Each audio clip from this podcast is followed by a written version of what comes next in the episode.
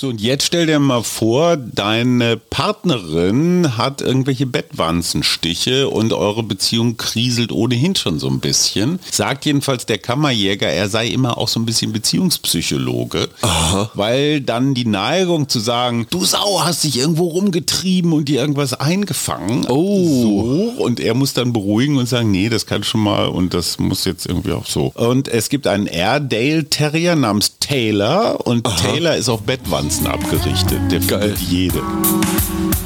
Herzlich willkommen zum Mutmach-Podcast von Funke mit Suse, Paul und Hajo Schumacher. Heute ist Mutmach-Montag mit Wichtigem, Witzigem und Wirrem. Alles, was man für die Woche wissen muss. Plus Politikversteher Jörg Quos erklärt, worauf wir diese Woche achten müssen.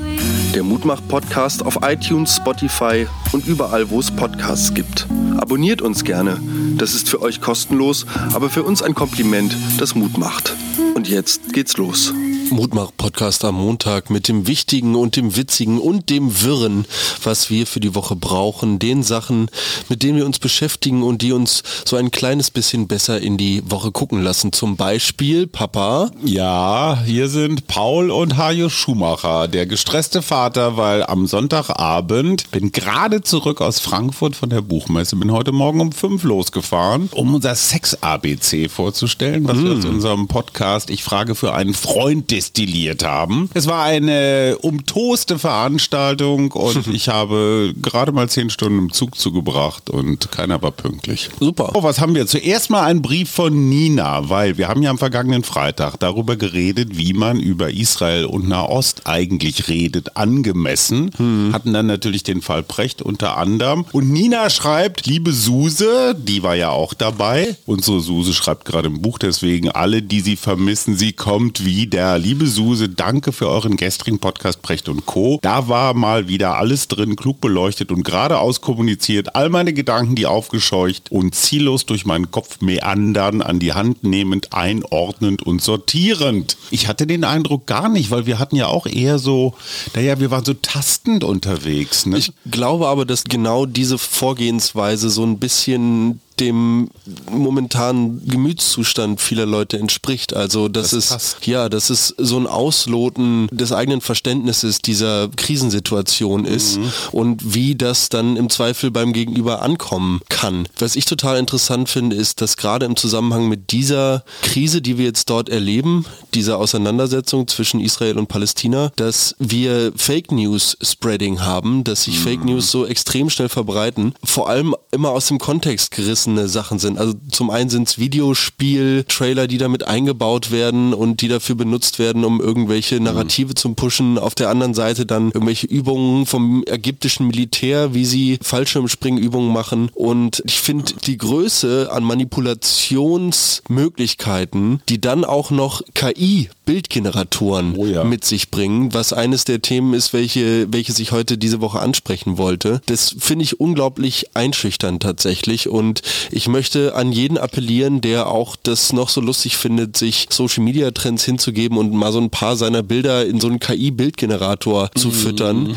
Wenn in den AGBs zum Beispiel steht, dass dort mit Handelspartnern oder auch Werbepartnern kooperiert wird, dann kann das gut sein, dass diese dann von AI erstellten Bilder im weiteren Zuge von irgendwelchen Werbeagenturen gekauft werden können, weil also das dann nicht dir. Genau, das ist halt ja. so, du hast eine Maschine, die lernt mit deinen Daten gefüttert und dem Klicken auf diesen blöden kleinen Button mhm. entledigst du dich irgendwie sämtlicher Widerrufsrechte und da warne ich auf jeden Fall zur Vorsicht. Es kommt so ein bisschen Hiob-mäßig hier gerade drüber, aber ich wollte das auch mal auf uns zum Beispiel Ja, aber was tust, da, was tust, du dagegen? Also ich weiß, wir können gar nichts dagegen tun. Vor allem stell dir mal vor, Bildchen? nee, absolut nicht. Ich, ich, nicht. ich habe das einmal ausprobiert, aber dann auch nur mit Prompts, also tatsächlich dann, also mhm. Text zu Bild. Ja. So, das ist ganz lustig, weil die AI das meistens dann nicht so ganz so hinkriegt, wie man sich das vorgestellt hätte. Versteht es wahrscheinlich auch. Genau, total. Auf der anderen Seite denke ich mir aber auch, hey, guck mal, wir haben zum Beispiel einen Podcast hier mhm. und wenn jetzt jemand auf den Gedanken kommen könnte, er wolle uns übel mitspielen, mhm. dann füttert er einfach mal so eine AI mit unseren Stimmen von, weiß ich nicht, 100 Folgen. Fotos. So, und zack, ja. hast du irgendwie ein neues Ding am Start. Und das ist ja auch der große neue Scheiß auf YouTube. Alles KI generiert. Also sowohl der Content als auch das Video, als auch die Subtitles, als auch auch der Erzähler.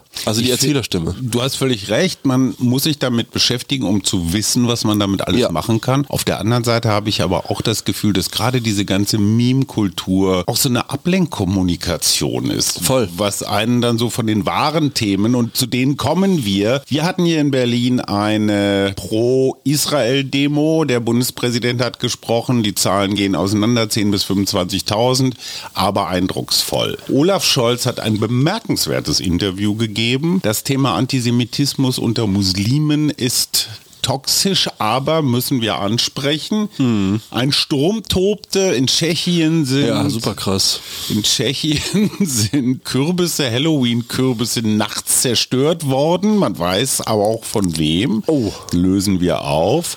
Und als Tiergeschichte habe ich eine ganz besondere, aber das sehen wir dann. Also was tust du eigentlich, um dieser Flut von gerade Nahostkommunikation einen klaren Kopf zu behalten? Ich versuche mich auf wenige Informationsquellen, denen ich, ich, denen ich vertraue, zu beschränken und so meinen Informationsstrom für mich selbst zu regulieren. Und ich zum Beispiel versuche so wenig wie möglich auf Twitter unterwegs zu sein. Das ist für mich wirklich ein schön Wettermedium. Wenn nicht so viel los ist, gucke ich mir das an. Ich habe das Gefühl, wenn es so erhitzt ist wie jetzt, Ja, dann- ich halte einfach die Fresse. Ja. Ich lese nicht, aber ich poste auch eigentlich so gut wie gar nichts. Ja. Was mich wundert, und das musst du mir erklären, in London waren es angeblich Hunderttausende, die für eine Pro-Palästina-Demo sich auf den Weg gemacht haben. Wir hatten in Düsseldorf eine, wo ein Redner gesagt hat, pass mal auf, Bürgermeister, CDU-Bürgermeister, Richter heißt der, glaube ich, in Düsseldorf, schon 30 Prozent unserer Kinder sind pro-Palästina und gegen Israel, also richtig so eine Drohung. Wir haben hier, ja, in Neukölln war gerade ein bisschen ruhiger. Wie erklärst du dir, dass auch junge amerikanische Studenten durch ihre Unis ziehen und Free Palestine? Also woher kommt das? Ist das so, ein, so eine Robin Hood-Geschichte? Ich glaube tatsächlich schon. Also wenn ich Rob, Robin Hood da im übertragenen Sinne zu sagen, Palästina, das sind diejenigen, denen da irgendwie seit Jahren ihr Land weggenommen wird und die immer kleiner gemacht wurden und die die ganze Zeit so von der Welt durchgefüttert und geduldet werden, aber die eigene Existenz gar nicht richtig ausleben können, weil sie eben unglaublich beschnitten sind. Ich denke, das ist halt so eine Solidarisierung mit einem Land, was von der Welt in den Augen dieser Menschen gebeutelt wurde. Und interessanterweise eine durch und durch linke Art und Weise, die Welt zu sehen. Total. Also Varoufakis, der frühere griechische Finanzminister, Black Lives Matter, identifizieren sich mit Palästina. Und besonders tückisch fand ich diesen Spruch, der auch hier in Deutschland ganz besonders populär ist, Free Palestine from German Guilt. Also befreie Palästina von der deutschen Schuld. Ganz toxisch übersetzt ungefähr. Und da sind wir bei der AfD, ne? Der Schuldkult. Ja. Also weil wir ein schlechtes Gewissen haben, wegen der Shoah stehen wir zu Israel. Aber nur wegen des schlechten Gewissens. Oh. Deswegen, ne? Free Palestine from German Guilt. Oh wow. Also wenn wir uns endlich mal unserer, unseres Schuldkomplexes bewusst sind, ich sage das jetzt alles in Anführungsstrichen, dann würden wir das Wahre sehen und das unterdrückte palästinensische Volk. Und das wiederum hat seine Wurzeln in den sogenannten Postcolonial Studies, also den postkolonialistischen Studien. Theorie, Israel ist eigentlich nichts anderes als eine Verlängerung des kolonialen Zeitalters, weil das auch weiße Europäer Klammer auf, stimmt gar nicht, Klammer zu, aber egal, weiße Europäer haben da ein Land genommen und die Menschen unterjocht. Also wie früher, was weiß ich, die Spanier und Portugiesen in Südamerika. So, wenn du das weiterdenkst, dann ist natürlich der Kolonialherr, die Besatzungsmacht, in diesem Fall Israel, grundsätzlich der Böse. Das Böse. Ja. Und jeder Widerstand gegen das Böse ist gerechtfertigt. Und damit kannst du auch dieses Massaker der Hamas rechtfertigen, weil du sagst, ja, das ist die einzige Chance, sich gegen den Unterdrücker. Das Problem ist Hufeisen, man kann lange darüber streiten, ob diese Theorie stimmt oder nicht, aber die beiden Enden des Hufeisens von links und rechts begegnen sich oben irgendwo. Die Rhetorik dieser Postcolonial-Anhänger ist so dicht dran an, an Höcke und Co., auch wenn sie das nicht hören wollen, aber Ja. es ist einfach so. Das finde ich echt problematisch. Merkst du das in deinem Freundeskreis auch? Zum Glück nicht. Ich merke in meinem Freundeskreis tatsächlich auch vorherrschend dieses Herantasten an diese Thematik. Mhm. Eher eine politische Überkorrektness, ohne in irgendeiner Art und Weise mit dem Finger zeigen zu wollen. Und ich denke, dass wir aus auch einer differenzierten und reflektierteren Sicht besser damit umgehen können. Aber das ist genau dieser Punkt, den du angesprochen hattest, dass sich da Far Right und Far Left begegnen. Absolut. Und es geht halt auf der einen Seite okay gegen Israel und auf der anderen Seite halt gegen den Postkolonialismus und da sind dann halt die Besatzer dann das Feindbild für die anderen und äh, ja, seltsamer, seltsamer Schulterschluss oder seltsame Handreichung politisch gesehen. Olaf Scholz hat dem Spiegel ein Interview gegeben. Mhm. Und das ist insofern bemerkenswert, weil er sich erstens für eine verschärfte Abschiebung ausgesprochen hat. Das ist auch der Titel, das sollte in größerem Umfang stattfinden. Das ist nicht so richtig SPD. Was spannend ist, wenn man sich Politik der letzten Jahre anguckt. Die großen Entscheidungen sind immer in Krisen gefallen. Mhm. Immer in diesem kurzen Fenster, diese paar Wochen, wenn das Volk gelähmt ist vor Angst oder Schrecken. Mhm. Und ich vermute, das wird natürlich niemand so bestätigen, aber dass Olaf Scholz diese paar Wochen, die das Zeitfenster offen steht, dazu nutzen wird, die Ampelkoalition auf einen sehr viel radikaleren Migrationskurs zu bringen. Okay. Das heißt ja immer so wie in Dänemark, ne, dass man das also stark beschränkt und und und. Er hat sich jetzt auch schon für diese Karten ausgesprochen, dass man Migranten, also Geflüchteten, kein Bargeld mehr in die Hand gibt, weil sie das ja angeblich nach Hause schicken ich mache jetzt hier gerade den Quos, weil der gute Jörg, den entschuldigen wir an dieser Stelle und wünschen einen schönen Urlaub. Wenn ihn jemand verdient hat, dann du, Jörg, weil du rackerst wirklich wie ein Tier. Jo. Also nochmal Scholz, der sieht, jetzt ist die Chance, jetzt ist der Schrecken groß und mit dieser Argumentation, na ja, vielleicht haben wir doch Antisemitismus importiert, vielleicht bringen Migranten eben auch eine sehr undeutsche Haltung in dieser Israel-Frage ins Land und jetzt ist der Moment, wo man Gesetze verschärfen kann. Jetzt habe ich zum ersten Mal einen Hebel und die entscheidende Frage ist, geht die SPD vor allen Dingen auch gehen die Grünen mit? Mhm. Dazu eine wirklich interessante Studie und äh, ich weiß, das ist jetzt dünnes Eis. Aber was glaubst du? Es gibt eine Studie hier von der TU Berlin, die ist relativ frisch. Mhm unter muslimischen Mitbürgern, zu wie viel Prozent gibt es da antisemitische Tendenzen? Zum Beispiel auf die Frage, glauben Sie, dass jüdische Mitbürger zu viel Macht in der Wirtschaft haben? Oder was ja auch so ein altes Narrativ ist, siehe Brecht. Also ich würde das jetzt einfach mal ganz platt mit meinen Erfahrungen aus dem Alltag beantworten und sagen so 50-50? Bisschen über 50 Prozent. Hm. Die christlichen Menschen in Deutschland, da sind es ungefähr 28 Prozent, mhm. die nicht, also die, die sich keiner Konfession zugehörig fühlen, 21 Prozent. Mhm. Wenn du das jetzt mal auf Neukölln übersetzt, ne, wenn du diese Tendenzen aus der Familie, aus den Heimatländern hast, in Syrien steht Israel Hass praktisch auf dem Lehrplan in der Schule. Mhm. Junge Männer, die aus muslimischen Ländern hierher kommen, hören manchmal zum ersten Mal von der Shoah hier in Deutschland. Die haben das in ihren Heimatländern nie erfahren, dass es diesen Holocaust gab. Mhm. Also wie gesagt, ich mache da jetzt gar keine Schuldzuweisung. Verstehe. Aber dieses Thema haben wir offenbar zu lange nicht sehen wollen. Da ist jetzt meine Frage bei diesem Einbürgerungskurs, ne, wo die dann die Bundesländer und die Nationalhymne und also Sachen, ist da eigentlich auch auch deutsche Geschichte, deutsche Vergangenheit, deutsche Verantwortung, Staatsräson, Sicherheit Israel. Ist das da eigentlich Thema oh. bei diesen Einbürgerungskursen? Spannend. Ich weiß es nicht. So, und die These geht natürlich noch weiter über proportional viele junge Männer muslimischen Glaubens verlassen ohne Abschluss die Schule. Dann fühlt man sich natürlich seiner Gruppe irgendwie noch zugehöriger, wenn man nichts anderes hat, ne? so wir die anderen.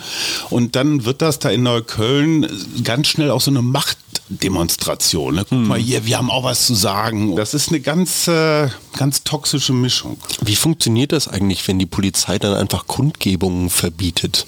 Das ist gar nicht so einfach, weil das Versammlungsrecht ist ein Grundrecht, hm. steht im Grundgesetz und da muss schon richtig was passieren. Der Umweg, der da jetzt genommen wird, heißt die Wahrscheinlichkeit, dass da etwas passiert. Ist so hoch, dass... Also Flaggen verbrannt, irgendwelche hm. antisemitischen Sprüche, Gewalt und so weiter. Also die Gefahr ist so hoch, dass sie größer ist und dieses Grundrecht quasi überlagert in diesem Fall. Hm. Das entscheidet jede Stadt, jede Kommune für sich selbst. Wie gesagt, in Düsseldorf wurde protestiert, in anderen Ländern sieht man das sehr viel lockerer. Hm. Dass das auf der ganzen Welt, also in der Türkei, überall gibt es Pro-Palästina-Demonstrationen und das ist, glaube ich, eine ganz, ganz schwere Bürde, mit der die israelische Armee jetzt zu tun hat. Hm. Weil je länger sie in Gaza natürlich auch zivile Opfer verursachen, desto größer wird der Druck. Ja? Und desto größer wird die, diese, naja, die Übermacht, die sich da jetzt austobt. Ne? Hm. Das war auch was, was ich aus diesem Spiegel-Interview von Olaf Scholz mitgenommen habe. Er hat nicht ausgeschlossen, dass deutsche Soldaten in Israel mithelfen. Hm. Also insbesondere wohl Spezialkräfte. Aber stell dir mal vor, ey, deutsche Soldaten auf israelischem Boden, die Verrückt. da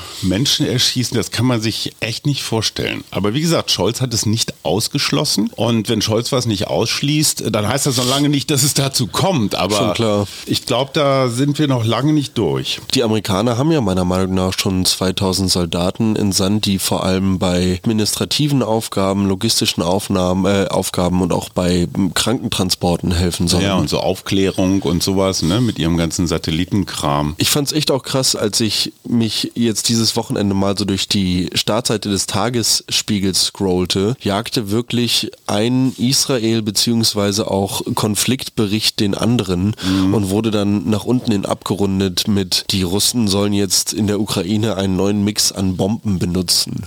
Aha. Ich weiß jetzt nicht so ganz, wie ich äh, da außer auf unsere Freitagsfolge zu verweisen, mhm. weiter mit umgehen soll. Aber ich denke, ich werde weiter in den Diskurs gehen und mich, so wie ich es vorhin gesagt habe, auf die wenigen Informationskanäle stützen, Kennst du denen den ich vertraue. TikToker Barello? Nee.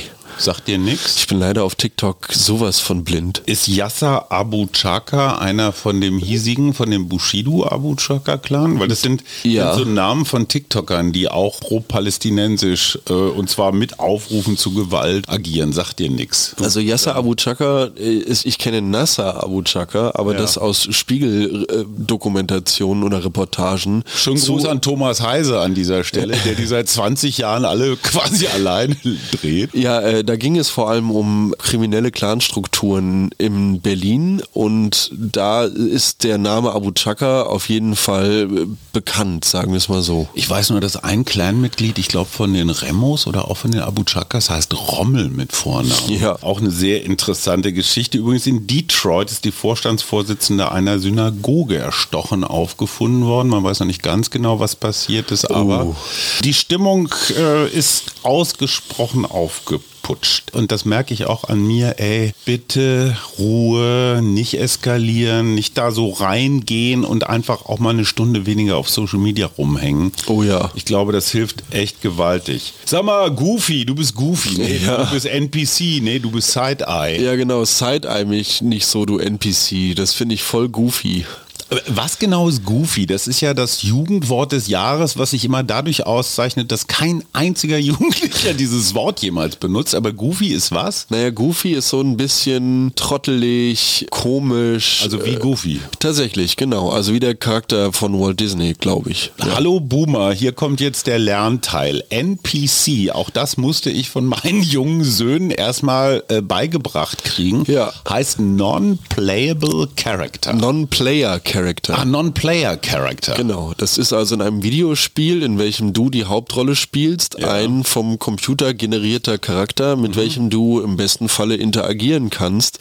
Und der ist halt ein Non-Player Character, weil du kannst ihn nicht kontrollieren, du kannst nur mit ihm interagieren. Das heißt, der macht, was er will? Ja, also der macht halt das, was die Programmierer ihm über das Spiel gesagt haben, dass er machen soll. Und da gibt es halt manche Spiele, die lassen die NPCs mehr machen und andere weniger. Ist ein NPC gut? Goofy? Äh, ein NPC kann auf jeden Fall Goofy sein, ja. Also ein Side-Eye ist da angebracht. Definitiv. Side-Eye, das zum Schluss noch war, glaube ich, Platz 3, ist so ein abschätziger, skeptischer Seitenblick. Genau. Also was will der Vogel denn? Genau, also was, also es ist schon auch ein bisschen negativ konnotiert, definitiv. Also es ist auch schon bewertend, würde ich mal sagen so. Das Side-Eye. Ich finde, cringe war ein so ein Jugendwort des Jahres. Das hat man häufiger mal gehört. Ja. Aber ist Goofy in deinem aktiven Wortschatz? Nee, absolut nicht. Es ist aber inzwischen, glaube ich, zu einem eigenen Meme-Format geworden, wenn Susanne Daubner da einfach diese Jugendwörter vorliest und das macht sie auch ganz famos. Also kann ihr niemand irgendwas absprechen. Dass das mal ein Markenzeichen Ist geil. würde. ne? Ja, man fängt geil. an zu geiern, wenn man diese komischen Worte vorliest und sie macht das Ja. immer wieder toll.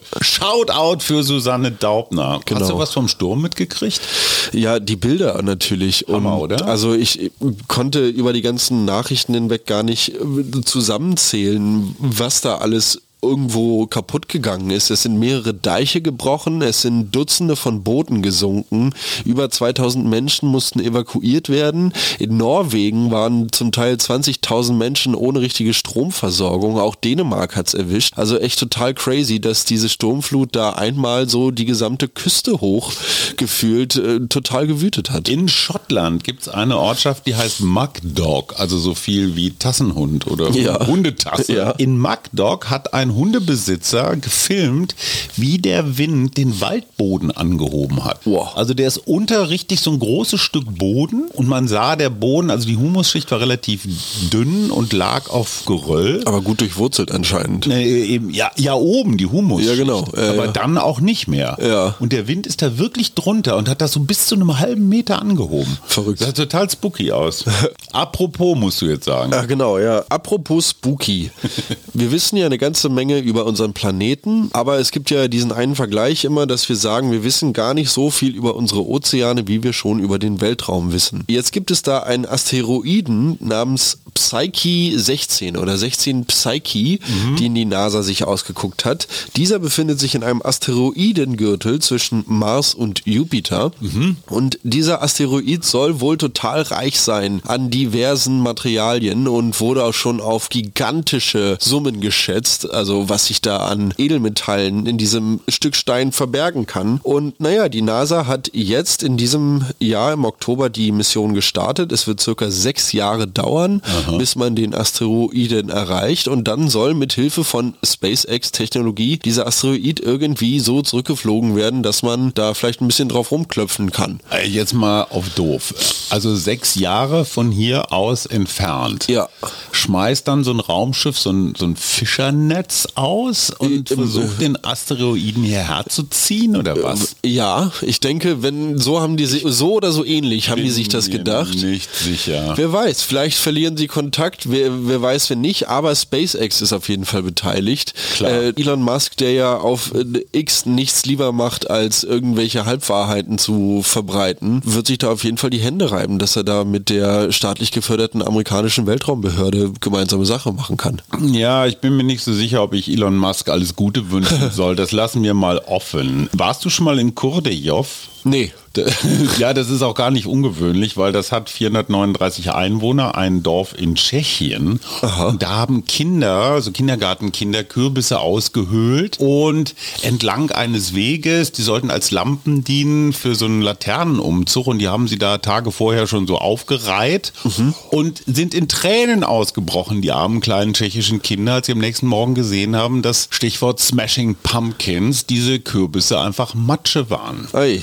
Und es war, hat sich dann rausgestellt, der örtliche Pfarrer, katholisch, Jaromir Smejkal, Der diese heidnischen... satanische Kürbisse, Ah. satanische Kürbisse und hat sie einfach zermatscht. Aha. Ich weiß nicht, ob das gut ist für das Karma, sehr geehrter Herr Pfarrer Smejkal. Da hätte man schon auch die Laternen stehen lassen können. Womit ihr euch das Karma aufgebessert habt, war auf jeden Fall, dass ihr mir früher so viel vorgelesen habt. Ah. Ich erinnere mich mit größter Wonne daran zurück, wie ihr mit diversen äh, großartigen Werken aus Fantasy äh, und was haben wir noch alles gelesen? Wir haben Fantasy gelesen, wir haben zum Teil so auch so Sachbüchergeschichten gelesen. Also Atem ist faul, habe ich großartig. größter Erinnerung.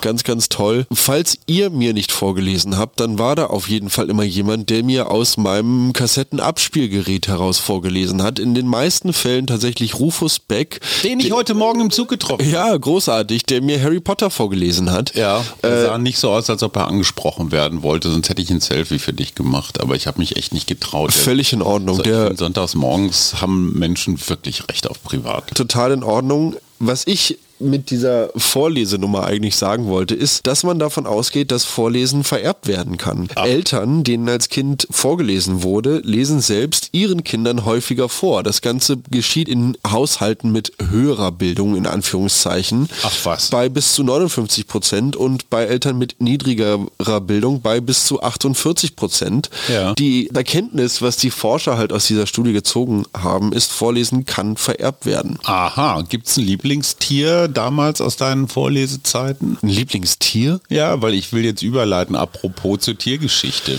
Haha, natürlich das äh, ah, ja. Flamingo-Baby. Der geschätzte Kollege Smolczyk hat mit dem Kammerjäger Adam Tesma aus Maslow bei Berlin ein Interview geführt. Aha, und zwar geil. zum Thema Bettwanzen. Oh, ja. Das hieß spannend. doch jetzt neulich, dass Frank ja, ja, Frankreich ist total verwandt. Ja. Und der gute Kammerjäger Maslow sagt, also sorry, fühlt euch mal nicht zu sicher. Die Bettwanze ist ein sehr sozialistisches Tier. Ja. Arm, reich, äh, groß, klein, die sind überall. Und er wird immer natürlich sehr diskret hergerufen. Also der Klar. trägt jetzt nicht so eine Jacke, wo hinten ganz groß Bettwanzen entferner. Bettwanzen Ex. Ja. Ich finde ja Rent to Kill auch ein so großartiger Markenname. Wirklich völlig crazy. Der sagt, er geht immer nur durch den Hintergang in unauffälliger Sportkleidung und die Fahrzeuge sind nicht beschriftet. Das Interessante ist, selbst in einem Luxushotel wurde er gerufen, 1200 Einsätze allein in diesem Jahr, Boah. überwiegend Bettwanzen und selbst in einem Kino am Potsdamer Platz, in dem wir auch schon waren, ei, hat er welche ei, ei. gefunden. Und wo sitzt die Bettwanze am liebsten, die kleine Ratte? Oh, oben auf der Lehne. Unter der Armlehne. Ah. Unter der Armlehne, so, naja, also wenn es irgendwo juckt, wunder dich nicht. Sie übertragen keine Krankheiten, das finde ich schon gut. Es gibt auch keine Meldepflicht, also die Bettwanze ist so ein, naja, anonymes Tier. Tatsächlich hatte mein Cousin letztens Besuch aus Paris und er klagte darüber, dass er jetzt wieder Mückenstiche habe, obwohl die Saison ja so langsam vorbei sei. Mhm. Und da habe ich ihm auch nur den Hashtag TubeBugs geschickt, weil ja auch diese Verbindung besteht zwischen Frankreich und Großbritannien per großem Tunnel. Jetzt stell dir mal vor, die Bettwanze fängt an, es sich in der U-Bahn gemütlich zu machen. So, und jetzt stell dir mal vor, deine Partnerin hat irgendwelche Bettwanzenstiche und eure Beziehung kriselt ohnehin schon so ein bisschen. Sagt jedenfalls der Kammerjäger, er sei immer auch so ein bisschen Beziehungspsychologe. Aha. Weil dann die Neigung zu sagen, du Sau, hast dich irgendwo rumgetrieben und dir irgendwas eingefangen. Oh. So, und er muss dann beruhigen und sagen, nee, das kann schon mal und das muss jetzt irgendwie auch so. Und es gibt ein einen Airedale Terrier namens Taylor und Aha. Taylor ist auf Bettwanzen abgerichtet. Der findet jede. Dafür sollten wir uns vielleicht doch noch einen Hund. Und was glaubst du, kostet eine Dreizimmer-Wohnungs-Schädlingsbekämpfungsmaßnahme? 800 Euro. Ja, nicht schlecht. 400 bis 700. Man muss sich daran gewöhnen, dass man dann so ein bisschen Insektizid in der Bude hat. So, und er hofft darauf, eine tropische Bettwanze demnächst zu finden. Die sind nämlich noch viel resistenter. Oi. Und für ihn ist es natürlich das Schönste, wie kriegst du das Ding kaputt? Na gut. Also ich glaube, ich habe in Portugal letztens meine erste Kakerlake in Live-Action gesehen. Insofern. Mm. Ich weiß nicht, ob ich jetzt direkt noch eine Bettwanze hinterher brauche. Was kann man gegen Bettwanzen machen? Viel duschen, die Bettwäsche wechseln? Einfach, nee, einfach Gift. Oh, ja, du Aua. kannst sie auch versuchen, mit Taylors Hilfe so einzeln abzusuchen. Deine Mutter würde jede Bettwanze einzeln so auf so einem roten Samtkissen nach draußen tragen, auf irgendeinen Busch, wo sie sich wohlfühlt. Ja, deine Mutter ist zu gut für eine Bettwanze ganzen Welt. Ich würde versuchen, sie abzurichten. Was machst du denn in der kommenden Woche, mein Lieber? Auch ich denke, ich werde mir ein bisschen unsere jungen Menschen, die bei uns äh, im Rahmen des freiwilligen ökologischen Jahres unsere Tätigkeitenfelder kennenlernen, unter die Arme nehmen und weiter Braunbärsträuche an einem kleinen Gewässer in Zehlendorf schneiden, weil der Nabu dort an die Uferbepflanzung, aka die Saalweiden, ran muss, um das äh, bruttauglich zu machen. Und wie ist das jetzt, wenn der 29-jährige festangestellte, superkompetente Bezirksamtsmitarbeiter Paul Schumacher da auf einmal so, naja, so Rich Kids, die da irgendwie jetzt was Gutes für die Welt tun wollen? Also bist du auch richtig gemein? Nö. Die jetzt als erstes in die Brombeeren zu schicken, ist ja auch nicht nett. Nö, die dürfen sich meistens ihre Tätigkeiten aussuchen. Ich äh, bin da nicht drum verlegen, ihnen zu sagen, dass sie auch gerne irgendwo drin sitzen bleiben dürfen, weil bevor sie irgendetwas falsch machen, was ich dann zu verantworten habe oder ausbügeln muss, mache ich das lieber alles kurz selber. Es kam tatsächlich dazu, dass letzte Woche einer der jungen Mitarbeiter von einer Erdwespe äh, in den Kopf gestochen wurde Nein. und dann Arbeits, äh, arbeitsunfallsbedingt den Arbeitsplatz verlassen hat für den Tag, verlassen musste, besser gesagt. Und habt ihr dann so einen, so einen Erste-Hilfe-Koffer oder, oder Naja, einen Arzt an Bord? Ein Arzt ist nicht an Bord tatsächlich. Wir haben das Ganze direkt hinter einem Krankenhaus äh, durchgeführt, die Arbeitsmaßnahme. Insofern war die Notaufnahme nicht weiter, aber so schlimm war es auch nicht. Ein Kühlpack bei uns aus dem Kühlschrank hat es auch getan. Könntest du mir mal ganz kurz eine Investmentberatung geben? Oh Gott, auf keinen Fall. Die Birkenstock-Aktie. Ja. Ich habe einfach vergessen, welche zu bestellen. Natürlich nicht viele, einfach so aus Spaß. Die ist aber dann auch gleich nach dem Erstausgabetag am Wieder runtergegangen. So. Und jetzt ist sie auf jeden Fall, naja, immer noch nicht wieder an diesen 41 Euro, die sie gekostet hat. Meinst du, das ist ein gutes Investment jetzt so für die nächsten zehn Jahre? Ist Birkenstock eine Marke, die weltweit reüssieren wird? Würde ich ein bisschen versuchen, in die Popkulturwelt zu gucken, Ja. ob in nächster Zeit äh, eine Fortsetzung von Barbie geplant ist. Ja, zum Beispiel. Und wie auch Kenda zum Beispiel, in welchem Birkenstock-Modell leuchten könnte in einer eventuellen Fortsetzung. Äh, du bist mein Trendsetter und du trägst Birkenstock. Und das ist für mich Ja, weil ihr Birkenstock tragt. Ja, aber du machst sonst auch nicht alles nach. Wir gehen geregelten Stimmt, Arbeiten aber nach. das, also das mache ich mit großer Freude nach, weil das total bequeme Latschen sind. siehst du und vielleicht, naja, mal überlegen. Sagt dir der Lebensborn etwas? Ja, ich sag nur aber. Das waren Heime der Nazis, wo angeblich der Arier gezüchtet werden sollte, was im Tierreich ziemlich quatschig ist, weil immer wenn du versuchst, irgendwas reinrassiges zu züchten, ist das eigentlich gegen die Evolution, weil die Evolution ja eher so mixt und ausprobiert, was so alles geht und reinrassig heißt eigentlich nicht besonders widerstandsfähig. Verstehe.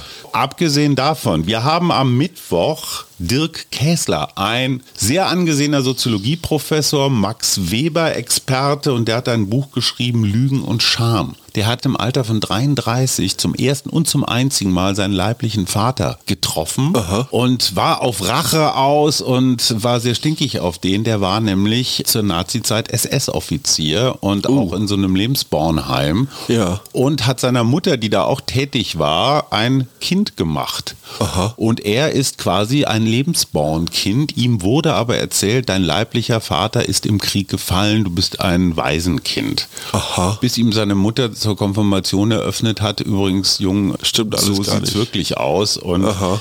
Dirk Käsler erzählt uns wirklich sehr berührend, was das so mit seinem Leben gemacht hat, wie sich das anfühlt. Ich finde, das ist echt eine Bürde, wenn man weiß, dass man von einem SS-Offizier gezeugt wurde. Aber er geht da ganz toll mit um und sein Buch heißt Lügen und Scham und er erzählt auch, wie sich diese Lügengeschichten schambedingt so über die Generationen weitertragen. Und ich bin sehr bewegt von diesem Gespräch immer noch. Schön. Ich freue mich auf die kommende Woche. Ich denke, der Herbst ist so eine Jahreszeit, in welcher ich viel Dankbarkeit an den Tag lege und gerne so den Sommerrevue passieren lasse, mich so ein bisschen schon auf den Winter einstelle und äh, Lass uns da Freitag drüber reden. hört auf jeden Fall an meiner Nase, dass da auch schon was anderes angekommen ist. Äh, genau, lasst uns da am Freitag gerne drüber reden. Würde mich total freuen. Thema Herbst klingt gut. Mit deiner Mutter auch, Voll. die jetzt im Herbst ihres Buches ist, also hoffentlich bald fertig.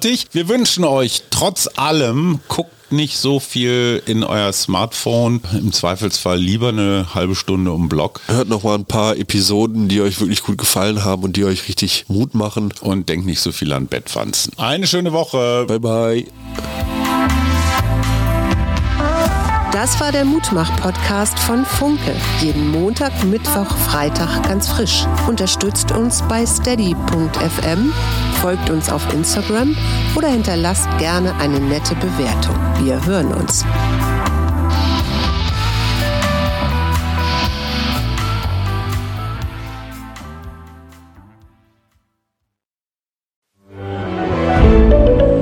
Ein Podcast von Funke.